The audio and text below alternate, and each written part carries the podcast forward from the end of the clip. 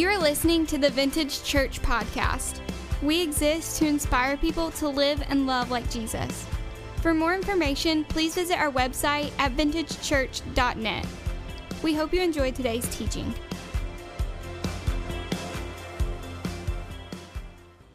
Goodness gracious. Nicole, goodness gracious, man. That's how about that song that they just did? Can y'all give it up for this team up here? Wow. Man. That was straight fire right there. Amen, somebody? Come on. Let me know that somebody other than Josh Bowers down here on the front row is excited to be in church this morning. Come on. I love it. I paid Josh to be here and be this excited. No, I don't because I don't have to. Because when Jesus is in your life, you just naturally get excited. Come on, somebody. When Jesus is really experiencing, when you're experiencing Him in real ways. And you know what? I think too, it makes a difference when you live with Him throughout the week. You can worship Him in this room a little bit better. Amen. Uh, welcome to week two, or no, week three, sorry, of a series that we do every year this time called Live Love. And if you are new to our church, this is a great time for you to kind of jump in and start to kind of explore us a little bit. We know every Sunday that we have people that are kind of trying to find a church home. Maybe you're here and like, this is it. You're like, okay, I'm going to give this church thing one more shot. Well, welcome to a church that's just as imperfect as everyone you've ever been in, because um, we're all just as messed up as you are and we all have past and we all have baggage and we all are just trying to figure out life and faith in this journey. But i believe if we'll do it together we'll do it better. Amen and so that's why uh, we are here today um, because we believe that God wants to do something special in your life. Because this church was planted a few years ago with one mission, uh, and that's inspiring people to live and love like Jesus. That's why we're here. That's why we exist. And if you needed to, to that clarified for you, this is the perfect series for you to attend because we're walking through this very mission, inspiring people to live and love like Jesus. Because we believe that that's why God created the church in the beginning. And although it can be expressed in so many different ways. The reason why the church exists, whether it's this church or any church, is to inspire people to live and love like Jesus. Because Jesus, before he left this planet, but after he had been crucified, after he rose from the, grave, after he, the movement began when, when God moved the stone. Thank you, Chris. Like the movement, like people say, people call churches all the time. It's really trendy to call churches, oh, come join the movement. The movement began when the stone was moved and Jesus defeated death and walked out of the grave. And the church was born and began to happen. I know Pentecost, I know all these things, but the movement began when the stone moved and Jesus defeated death. And we're here to inspire people to live and love like Jesus. And what I've realized though is when I make that statement, living and loving like Jesus, that that that what people think or, or feel or, or believe when I make that statement statement has is a little bit different than it was years ago when we started this church. Because our image of Jesus has getting is getting diluted or polluted it's getting kind of watered down and taken away from, or it's getting added to. And, and what we wanted to do during this version of Live Love is let's dive back into the scriptures one more time and really look at the life of Jesus. Because if we're going to live and love like Jesus, and if our lives are going to reflect the life of Jesus, then we have to have a correct image of what that looks like. Amen? Like we have to look at that because it, we can drift from that. And we can watch culture and news and different things, and that image of Jesus is this nice little long flowing white hair like he just stepped off a Shakespearean play in England. That ain't the Jesus that I see in Scripture.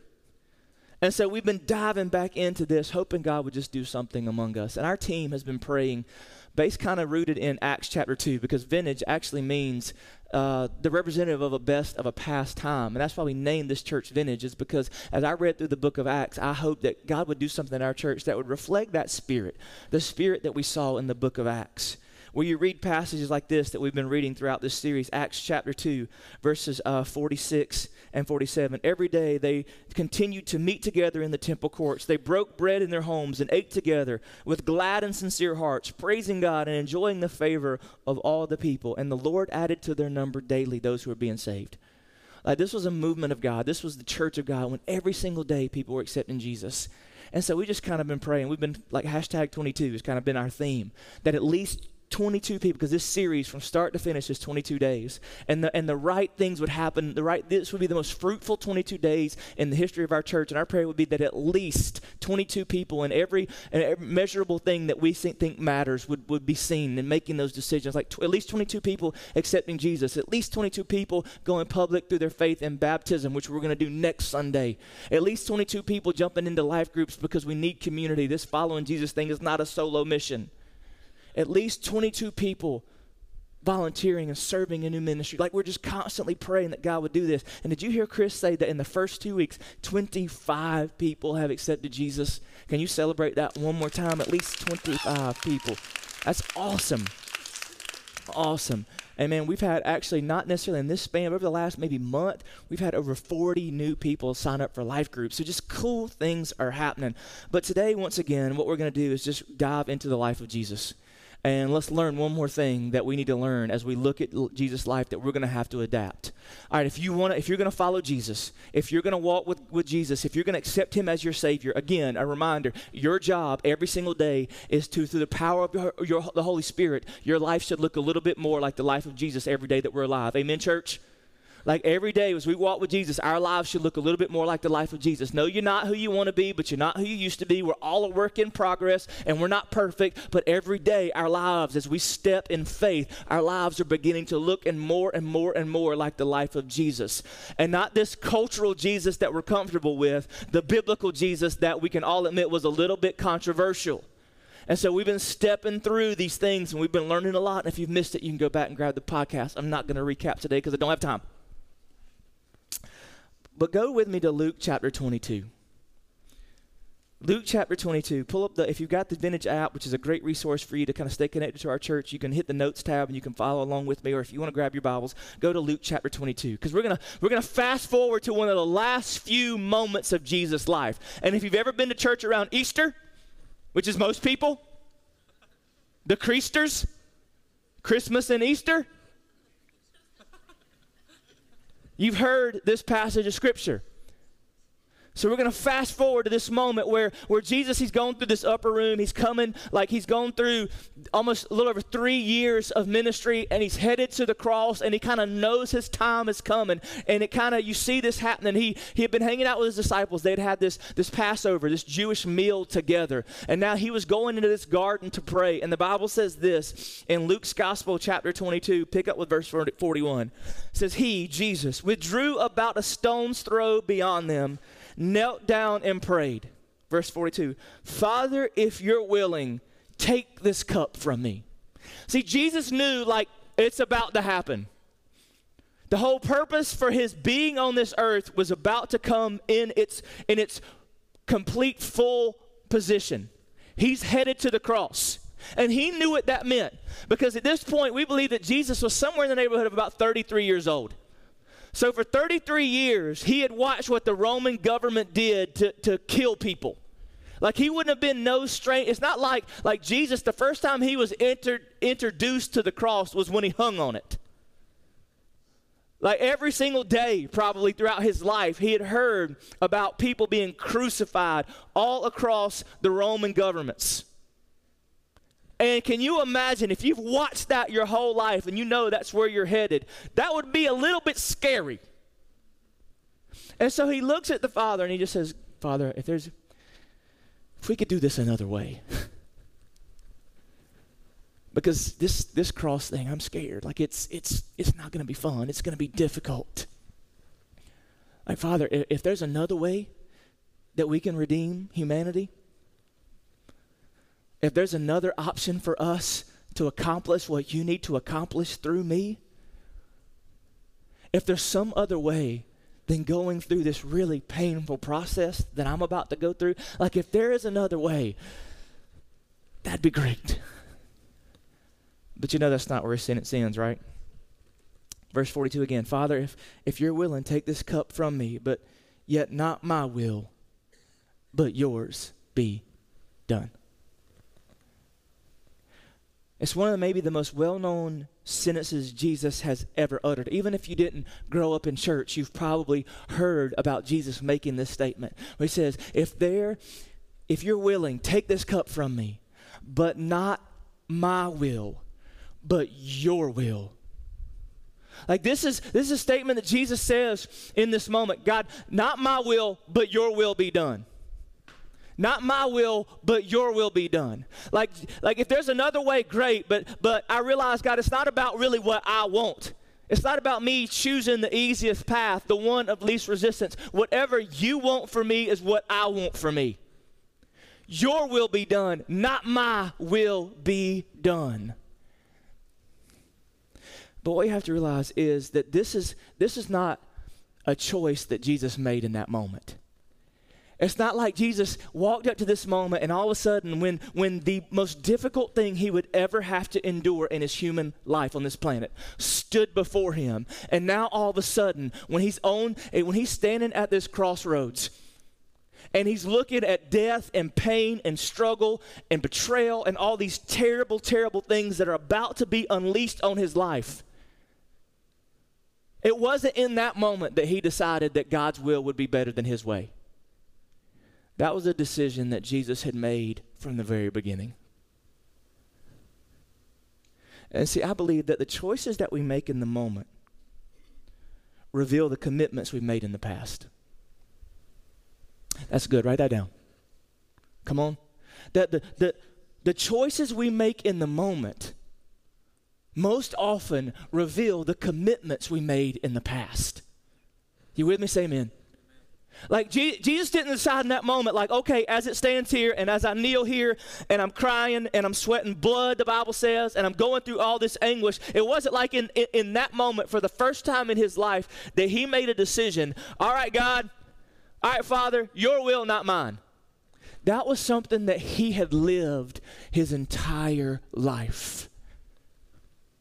And see, there's something I think that we even need to learn. See, when life turns up the heat, the decisions that you make in those pressure moments will reveal the commitments you've made in the past. I'm convinced that, that the reality is your ability to endure the storm that's coming is about what you've done before it, not what you're going to do during it. Did that make sense?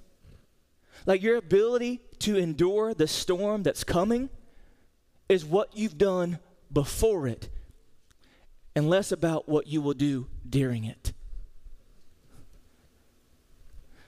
Like we've watched all these hurricanes just destroy things all across our all across the Caribbean lately, right? The structures that stayed probably were able to withstand because what people did to their structures before the storm came. They didn't wait till the winds were 135 miles an hour and think, we should have put some boards up. Like what you do before it will determine how you will endure it more than what you will do during it. And right now, Jesus is revealing something. Once again, reflecting something in, in his life and in how he's acting that we, if we're going to follow Jesus, have to learn. So we've been talking about this. All right, if we're going to live and love like Jesus, week one we said we're going to have to speak truth. Week two we said we're going to have to serve others. The third thing I want us to understand, if we're going to follow Jesus, if we're going to live and love like Jesus, we're going to have to surrender. You have to surrender your agenda. You are going to have to surrender your agenda. You want to follow Jesus? It's going to have to be more about following His will than getting your way. And that's not easy, is it? I like my way. Come on. So do you. And if you look at Jesus' life, one of the things that is so obvious is Jesus, from the very beginning, had the courage to surrender his agenda for the agenda of the Father. It was more about God's will, the Father's will, than Jesus' way. And as you walk through the Gospels and you look at his life, at every turn, you see him making that trade that it wouldn't be about getting his way, it would be about the Father's will. And if you're going to follow Jesus, if you're going to walk with Jesus, it has to be more about God's will than getting your way. And we like to get our own way. That is, in, is deep in us. And when we don't get our way, we throw little hissy fits. I'm not talking about the children, I'm talking about the grown folk too. But if you look at the life of Jesus, and you want to follow his life, you want your life to mirror the life that he lived, you're going to have to surrender your agenda. And you see that all throughout the scriptures. And see, it's it's hard. See, it's it's easy to follow God's will when God's will looks like our way. Come on, somebody. It's easy to follow God's will when God's will kind of aligns with our way. And there's times that that happens. That, that happens in our lives. That, that what we want for us and what He wants from us are kind of are kind of the same thing. And it's easy to walk in parallel or with God in those moments. But have y'all discovered, like me, most of the time God's will and my way don't quite look the same?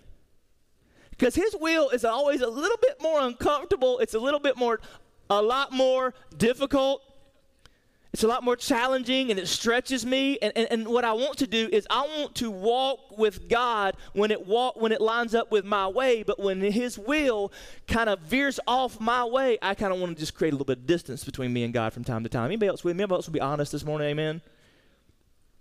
But that's something that you never saw Jesus do. And see, life is full of seasons that make surrender challenging and having to do or endure things that seem unfair will most often derail, derail our desire to follow God's will. And, but when you look at the life of Jesus, you see him constantly willing to make that trade. Go to Matthew chapter 3. Matthew chapter 3, pick up with verse 13. It says, Then Jesus came from Galilee to the Jordan to be baptized by John. But John tried to deter him, saying, I need to baptize, be baptized by you, and do you come to me? As soon as Jesus was baptized, he went up out of the water. At that moment, heaven was opened, and he saw the Spirit of God descending like a dove and alighting on him.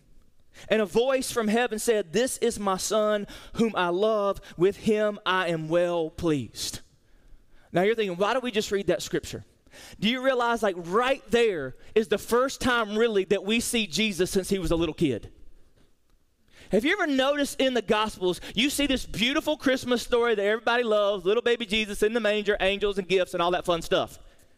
And then there's just a couple other little things about Jesus. We see this one little time when he's a boy and he, he's, he's moving around and he goes to the temple. All, but then for, for basically, God brings the Messiah to the earth and then hides him away for 30 years. I always wonder what happened in those 30 years and what it must have been like for Jesus during that time and what he knew and what he didn't know. And, and there's times as he's growing up and he's going through all these these growing pains and he's working for his dad. Jesus was a carpenter. Like we know that was his family trade. And he's like, God, you got me in here building chairs. I'm supposed to be saving the world. Like were there moments where like every day, like maybe he, he maybe he was 12 or maybe he was 13 or maybe he was 15 and he he kind of really knew what his whole purpose was and he was woke up every day thinking, all right, Father, is this gonna be the day? Because I hit my thumb twice yesterday and it hurt. Like I'm is today the day? And for 30 years, God hid Jesus, Jesus away. For 30 years, he had to wait to start stepping in to moving toward the cross. We see Jesus hidden for 30, and we only see his ministry for three. It reminds me that if I'm going to follow Jesus, I'm going to surrender my agenda. Patience is something that can't be lost on me. Come on, somebody. Because, see, some of us are in that season. Like, God, is the day the day we're going to break through? Is the day the day I'm going to find this? Is the day the day this is going to work out? Is the day the day you're going to answer this prayer? Like, like I, I'm tired of kind of waiting for this thing. I'm ready to step into my glory. I'm ready to step into my own. I'm ready to step into something more fun. I'm ready to step into something more exciting. I'm ready to step into something that pays me more money. I'm, re- I'm ready to step into something new. And I just wonder, for 30 years, Jesus was hidden.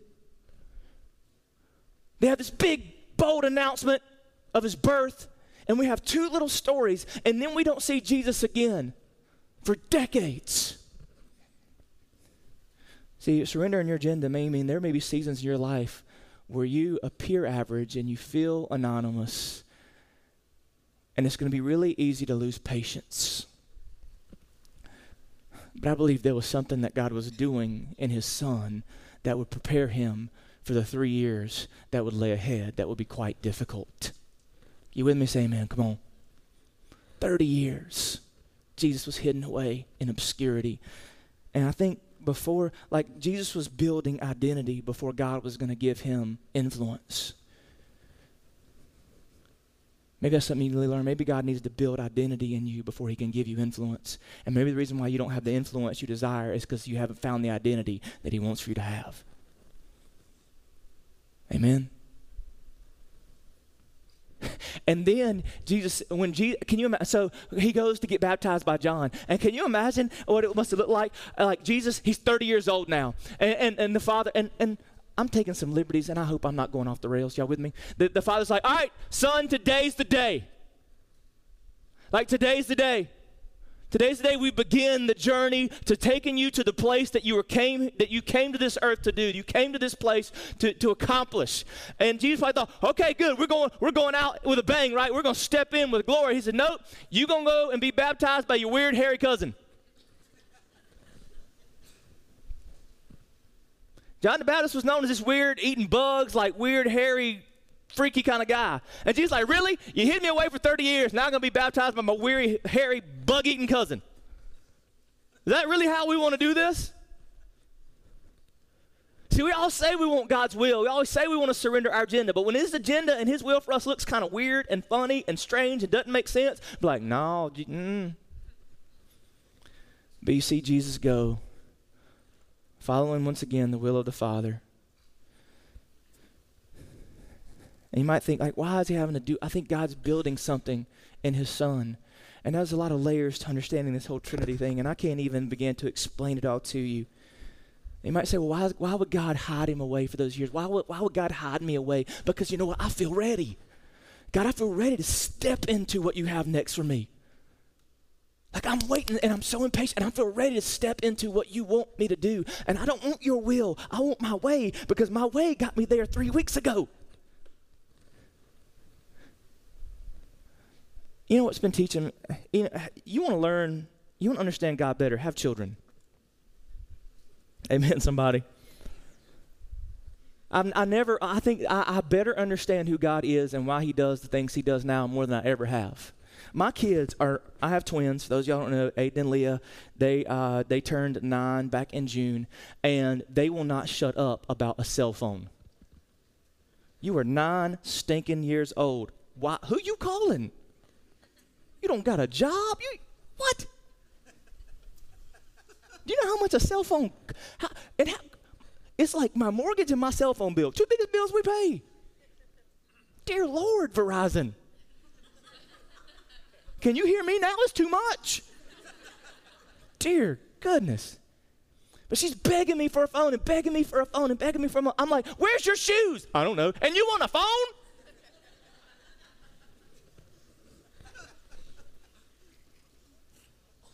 And here's the thing I'll be honest with you, as their father, I'm not a man of means, but I can afford a cell phone. I can, I, I can afford to give that to them. And can I be honest with you? I want to give her them a cell phone. Re- there's a part of me that really wants to give them a cell phone, but I know within three days she's to lose it. and what she didn't realize is, as her father, I know what she wants. And to be honest with you, I want what she wants. But I know she's not ready to have it yet. So I cannot give it to her.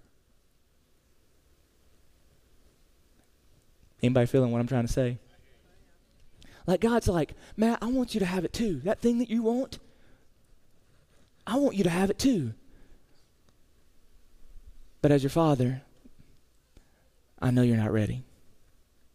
And I love you too much to give it to you before you're ready for it. Whew. See, you want to follow God's will and God's way. You want to follow His agenda. You want to surrender your agenda to His. You're to have to be patient. You're have to be patient. Jesus demonstrated that for 30 years. He patiently waited and allowed God to do, the Father to do in the Son what was necessary so that when the Son stepped onto the scene, he was able, ready, and willing to follow what God had for him next. And that's not the only story. Because here's what look what happens next. So Jesus steps onto the scene after 30 years of obscurity, does all this ministry, uh, does all these things, goes get, gets baptized, and the Father says, "I'm well pleased for you. I, like I'm, I, this is my son, and who I am well pleased." And Jesus probably thinking, "Now, okay, I got these 30 years behind me of kind of living in obscurity, and now I've got this weird baptism." Done by, by, by my, my cousin John, and now I get to step into this thing. And then what happens next is he spends 40 days in the desert.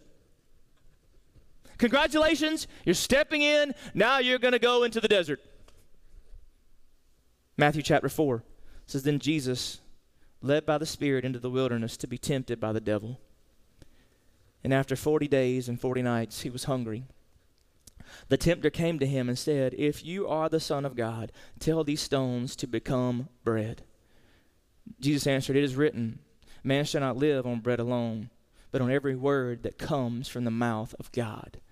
Then the devil took him to the holy city and had him stand on the highest point of the temple. If you are the Son of God, he said, throw yourself down, for it is written, He will command His angels concerning you, and they will lift you up in their hands so that you will not strike your foot against a stone. Jesus answered him, It is also written, Do not put the Lord your God to the test. And again, the devil took him to a very high mountain and showed him all the kingdoms of the world and their splendor. All this I will give you, he said, if you will bow down and worship me. Jesus said to him, Away from me, Satan, for it is written, Worship the Lord your God and serve him only. Then the devil left him, and angels came and attended him. So Jesus goes right from this season of obscurity and through this baptism right into this big test, these temptations for 40 days. And you notice there, it's a couple times that, that is, it records that the devil says, if you are the Son of God. Like the more you study that, that phrase in the Greek, it's actually be- better translated, since you are the Son of God. Because Satan knew exactly who Jesus was and is, better than any of us. Come on. It says, since you're the Son of God, and notice the first thing is, since you're the Son of God, hey, and it says after 40 days, for 40 days he had, he had not eaten a thing. He had been fasting for 40 days. And you notice the first thing Satan tempts him with is some good, and I believe it was probably Outback bread, because it is awesome. Come on, amen, somebody. And the first thing that he tempts him with is bread. And then he said, he shows him all these different things. And now again, once again, he's Jesus. Later, he would take and turn a little boy's lunch into a feast for thousands of people. Jesus had the ability to do everything Satan challenged him to do. Jesus could have said, Boy, I could turn them stones into more bread than you could understand. You want to give me all these people? These people are already mine. I think it's interesting that we never see Jesus trade what he could do for what he was called to do.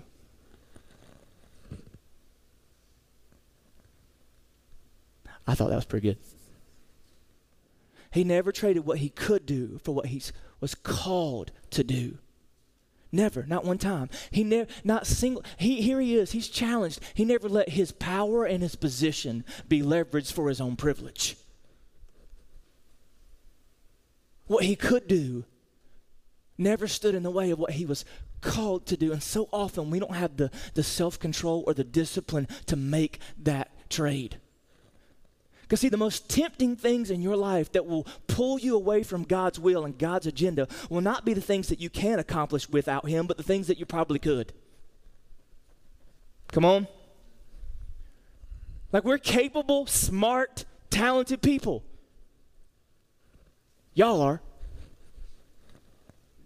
And so often, the reason why we veer off the path of God's will for our lives is because we see what we could do, what we believe we have the freedom to do, what we believe we have the right to do. And we make a trade that Jesus never allowed himself to make. Jesus could have said, Yeah, you know what? I've been hidden for 30 years, just had this baptism by this guy, and now I haven't eaten for 40 days. Give me them stones. I'm hungry and I'm the Son of God. But he never let what he was called to do or he never let what he could do stand in the way of what he's called to. Do. He never made that trade. He never made that sacrifice. He never allowed himself to go to that place. And you know what? If you're going to follow Jesus, if you're going to live and love like Jesus, and you're going to surrender your agenda, what you're called to do has to always take precedence over maybe what you could do. And see, I think we'll make that trade when we understand something about God's will that Jesus understood that I don't think we always understand. Do you remember back? Go, go to John chapter 4. That story where Jesus has the encounter with the woman of the well. I've preached that sermon to death. I know that. It's a great story. But there's something di- just kind of hidden in that story that often gets overlooked. See, his disciples weren't there when he had that conversation with the woman at the well because supposedly they were going to find some lunch. And they would go come back with a goodie bag for everybody. And Jesus has just been ministering to this lady, giving her all this wisdom and, and, and, and compassion and telling her all these awesome things. And then the disciples show back up. And in chapter 4 of the, of the Gospel of John, verse 31 says, Meanwhile, his disciples urged him, Rabbi, eat something. Ain't that just like some, some, some Christian folk? You need to eat. Verse 32 But he, but he, Jesus, said to them, I have food to eat that you know nothing about. And his brilliant disciples in verse 33, his disciples said, Because someone had brought him some food?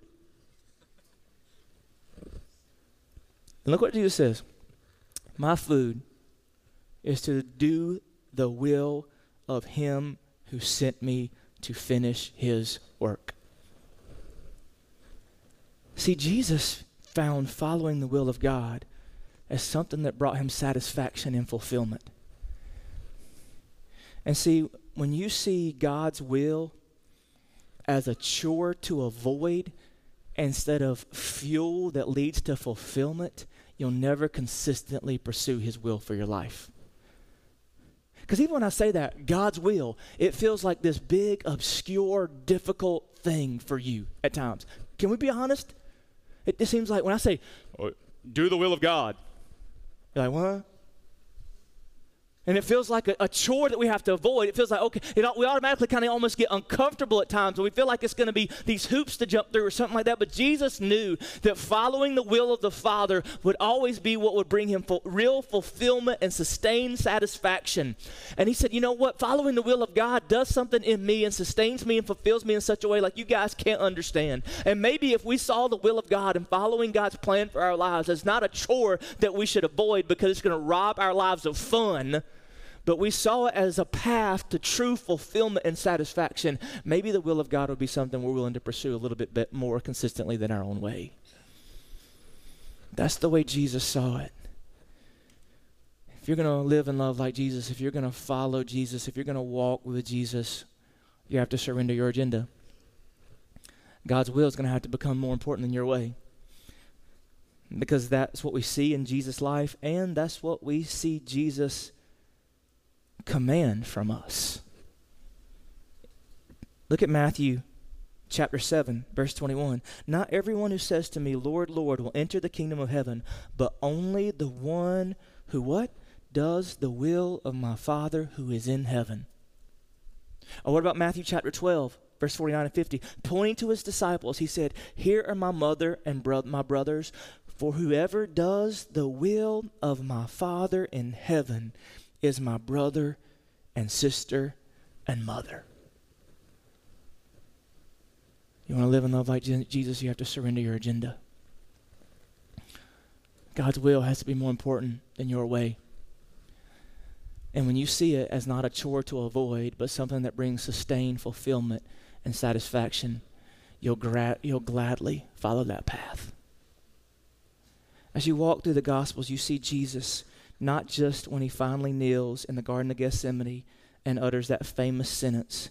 That was a choice he made in the moment that revealed a commitment he had made in the past. You know, there's, there's two times that Jesus gets to hear the audible voice of the Father in Scripture. One, uh, the first one I, I just read, and after that baptism, when Jesus comes out of the water, a voice from heaven says, This is my son in whom I am well pleased. The audible voice of God would say that again in Matthew 17. Matthew 17, verse 5. While he was still speaking, a bright cloud covered them, and a voice from the cloud said, This is my son, whom I love. With him I am well pleased. Listen to him. Have you ever thought about what it would be like if God would allow you to hear his audible voice just one time? Like if you if you could get to hear God say, one sentence. Speak audibly one sentence to your life. Have you ever thought about what that sentence would be or, or what that question, if you got to ask God one question and He would answer that question with one sentence, what would that question be? And like that's hard to wrestle with because like God, we got a lot of questions here. You know what I mean? Like like did I did, did, should I marry him? Should I marry her? Should I take this job? Should I do this? Should I go to this school? Should I make this decision? Like a lot of us go to, like, we'd want to hear him speak audibly and clearly about one specific, maybe, issue in our lives. Because you don't get to have like a full paragraph with just one sentence. For a long time in my life, like, I, I, I wondered what that question would be. But then I, I, I read this, and it says, The one audible voice that is recorded in Scripture that Jesus heard was, This is my son in whom I am well pleased. And the longer I walk with Jesus, the more I'm convinced that I would want to hear one thing from God if I could if I could hear him speak just one sentence. And you know what I'd want to hear him say? Matt, I'm proud of you. This is my son, Matt, in whom I am well pleased. Because do you realize how many answers are given in that one phrase. I'm pleased with the man that you're becoming. I'm pleased with the father and husband and Pat. Just in that one sentence, it answers so many questions that I've longed to know. And the only way to get that answer is to choose Him and give my life to Him and follow Him faithfully through the power of His Holy Spirit. See, hearing that sentence from God is not as complicated as you want to make it. What does God want from you? He wants you to love Him. Love Him so much that what He wants for your life becomes what you want for your life. And following His will becomes more important than getting your way. So I want to pray that you just hear that sentence today. Would you bow your heads, close your eyes with me? Again, that begins with a relationship with Jesus. And if you've never made that decision to put your faith and trust in Him, I want to give you the opportunity to do that this day. You don't have to pray a specific wordy prayer. You just have to acknowledge in your heart, accept Him, the sacrifice that He has made for you, if you've never done that and you want to do that today, would you just throw your hand up really high in the air and leave it there because I want to see it and I want to pray for you. Amen. Leave it up. Leave it up. I want to see them all. Amen. Amen. Amen. Thank you. You can put them down.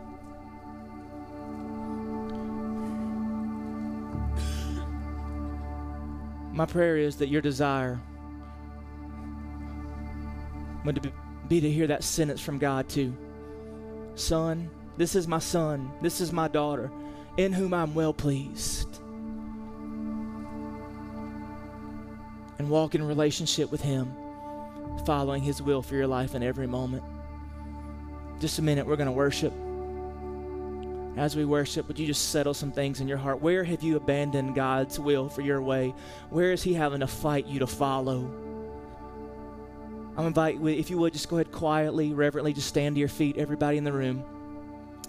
And I'm going to pray for us, and we're going to spend some time concluding this service worshiping together, allowing God to speak to our hearts. Father, I pray that right now you would speak in this room. Your voice would be heard and real and powerful. That God, that you would just help every person in this room not leave without allowing themselves just to connect with you and hear your voice speaking into their lives as they put their faith and trust in you and decide to walk in your will and not on the path of your way. God, meet with us as we worship you now. In Jesus' name we pray. Amen.